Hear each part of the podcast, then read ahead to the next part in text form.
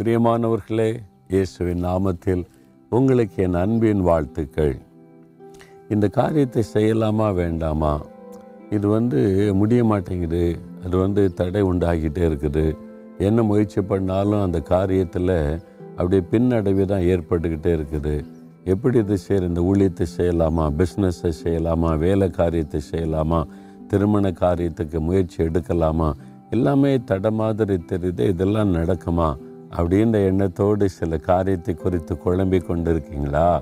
ஆண்டவர் உங்களுக்கு சொல்கிறாரு ரெண்டு நாளாகமும் பத்தொன்பதாம் அதிகாரம் பதினோராம் வசனத்தில் நீங்கள் திடமனராக இருந்து காரியத்தை நடத்துங்கள். உத்தமனுக்கு கர்த்தர் துணை. அன்று சொல்கிறார் என் மகனே என் மகளே திடமனதாக இருந்து காரியத்தை செய் எதுக்கு பயப்படுற? நான் உனக்கு துணை இருக்கிறேன்.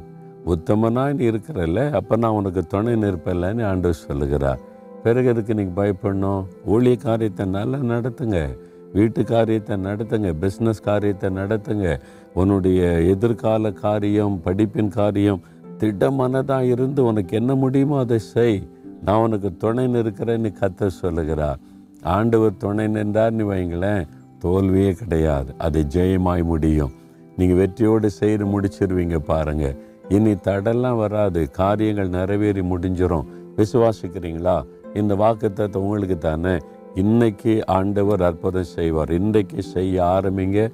திடமனதாக காரியத்தை நடத்துங்க. படிக்க ஆரம்பிங்க. செய்ய ஆரம்பிங்க. காரியத்தை ஆண்டவர் ஜெயமாக்கி தந்துடுவார் தகப்பனே நீர் எங்களுக்கு கொடுத்த இந்த வாக்கு தத்துவத்திற்காக ஸ்தோத்திரம்.